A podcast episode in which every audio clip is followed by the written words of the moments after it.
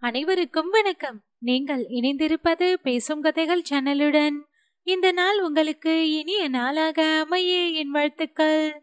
இந்த நாளை மேலும் இனிப்பூட்ட இதோ வருகிறது நம் கதைகள் ஒளிவடிவில் இன்றைய தொகுப்பு அமரர் கல்கியின் கல்வனின் காதலி. அத்தியாயம் நாற்பத்து ஐந்து சாஸ்திரியின் வியப்பு. நாடகம் பார்த்த அன்றிரவு சப் இன்ஸ்பெக்டர் சர்வோத்தம சாஸ்திரியின் மீது அவருடைய மனைவிக்கு வந்த கோபம் தனியவே இல்லை. திரும்பி ஊருக்கு போகும் வழியெல்லாம் நல்ல உத்தியோகம் நல்ல வயிற்று பிழைப்பு ஒன்றும் அறியாத பெண் பிள்ளைகளை சந்தியில் இழுத்துதானா உங்கள் உத்தியோகம் நடக்க வேண்டும்? நன்றாய் இருக்கிறது நீங்கள் திருடனை பிடிக்கிற அழகு என்று ஸ்ரீமதி மீனாட்சி அம்மாள் சாஸ்திரியாரை வெகுவாக சண்டை பிடித்ததோடு சில தடவை கண்ணீர் கூட பெருக்கிவிட்டாள். அபிராமியையும் தன்னையும் சாஸ்திரியார் அந்த மாதிரி உள்நோக்கம் ஒன்றை வைத்துக்கொண்டு நாடகத்துக்கு அழைத்து போனதை நினைக்க நினைக்க அவளுக்கு ஆத்திரம் பற்றி கொண்டு வந்தது. சாஸ்திரியாருடைய மனோநிலையோ இதற்கு நேர்விரோதமாய் இருந்தது.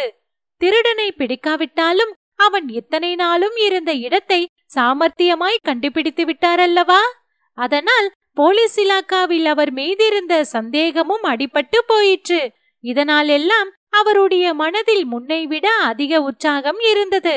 ஆனால் இதை தம் மனைவியிடம் காட்டிக்கொள்ளாமல் மன்னிப்பு கேட்பது போல் பாவனை செய்து அவளை ஒருவாறு சமாதானம் பண்ணி திருப்பரங்கோவிலில் கொண்டு போய் சேர்த்தார். பிறகு அவர் இந்த முத்தையன் விஷயம் பைசலாகும் வரையில் நமக்கு வீட்டில் இனிமேல் அமைதி இராது.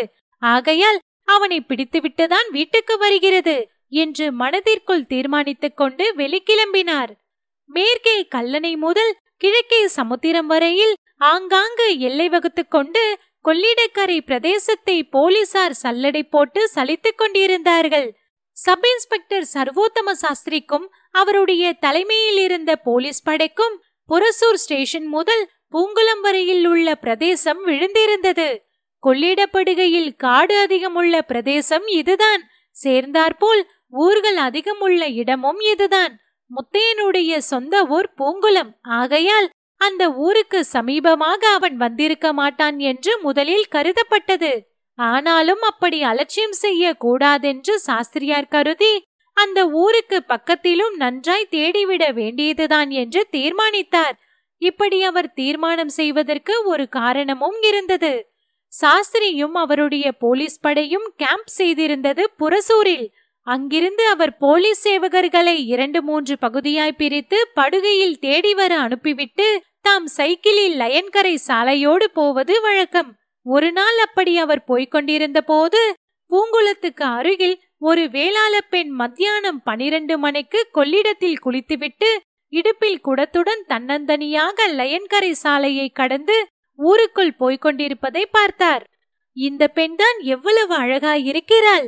என்ற எண்ணம் அவரறியாமலே அவர் மனதில் தோன்றியது. பிறகு அபிராமிக்கும் இந்த பூங்குளம் தானே? ஒருவேளை இந்த பெண் அபிராமிக்கு ஏதாவது உறவாயிருந்தாலும் இருப்பாள் என்று நினைத்தார். அப்புறம் இன்னொரு வியப்பு அவர் உள்ளத்தில் ஏற்பட்டது. பக்கத்தில் ராஜன் வாய்க்காலில் தண்ணீர் அலைமோதிய வண்ணம் போய்கொண்டிருக்கும் போது இந்த பெண் எதற்காக இந்த உச்சி வேளையில் கொள்ளிடத்துக்கு போய் குளித்துவிட்டு வருகிறாள்? என்று ஆச்சரியப்பட்டார்.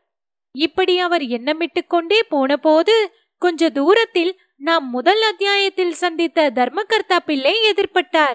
உழவுத்தலைக்கு போய்விட்டு அவர் திரும்பி வந்து கொண்டிருந்தார். சப் இன்ஸ்பெக்டர் அவரிடம் பேச்சு கொடுத்து விசாரித்து குளித்துவிட்டு போகிற பெண்ணின் பெயர் கல்யாணி என்றும் அவளை இப்போது பிரசித்தி பெற்ற கொள்ளைக்காரனாக விளங்கும் முத்தையனுக்கு கல்யாணம் செய்து கொடுப்பதாக ஒரு காலத்தில் பேச்சு இருந்ததென்றும் தெரிந்து கொண்டார். இப்போது கல்யாணி பெரிய சொத்துக்காரி என்பதையும் அறிந்தார். இதை கேட்டது முதல் அவர் மனதில் இன்னதென்று விவரம் தெரியாத ஒரு குழப்பம் குடிக்கொண்டது நம்முடைய தேடலுக்கும் இந்த பெண்ணுக்கும் ஏதோ சம்பந்தம் இருக்கிறது என்று அவருடைய உள்ளுணர்வு சொல்லியது. ஆனால் என்னமாய் அதை கண்டுபிடிப்பது? பகிரங்கமாய் விசாரித்து பலனில்லாமல் போனால் பைத்தியக்காரத்தனமாக முடியுமே? அன்று சாஸ்திரி இரவு பதினோரு மணிக்குத்தான் வந்து காம்பில் படுத்தாரானாலும் தூக்கம் என்னமோ வரவில்லை. பூங்குளம் கல்யாணி முத்தையன் அபிராமி இப்படியே அவருடைய எண்ணங்கள் சுழன்று கொண்டிருந்தன. மறுநாள் எப்படியும் பூங்குளத்துக்கு பக்கத்தில் உள்ள காடுகளை நன்றாய் சோதனை போடுவது என்று அவர் தீர்மானித்தார்.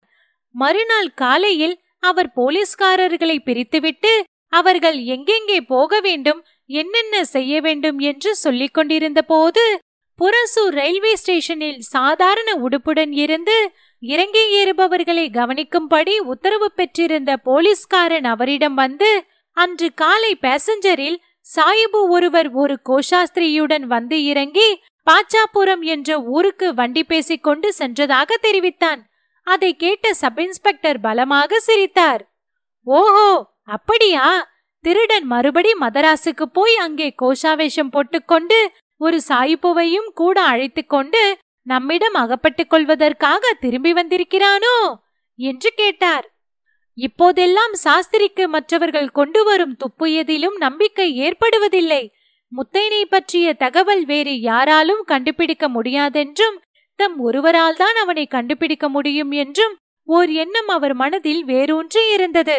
ஆகவே மேற்படி துப்பில் அவருக்கு அதிக சிரத்தை ஏற்படவில்லை. ஆனாலும் அதை அடியோடு அலட்சியம் செய்து விடுவதாகவும் அவருக்கு உத்தேசமில்லை. மேற்கண்டவாறு அவர் கேலியாய் பேசிக்கொண்டிருந்த போதே மனதிற்குள் பாச்சாபுரம் பூங்குளத்துக்கு பக்கத்தில்தானே இருக்கிறது? அங்கே இந்த கோஷாஸ்திரி மர்மத்தையும் விசாரித்து விட்டால் போகிறது? என்று எண்ணிக்கொண்டார்.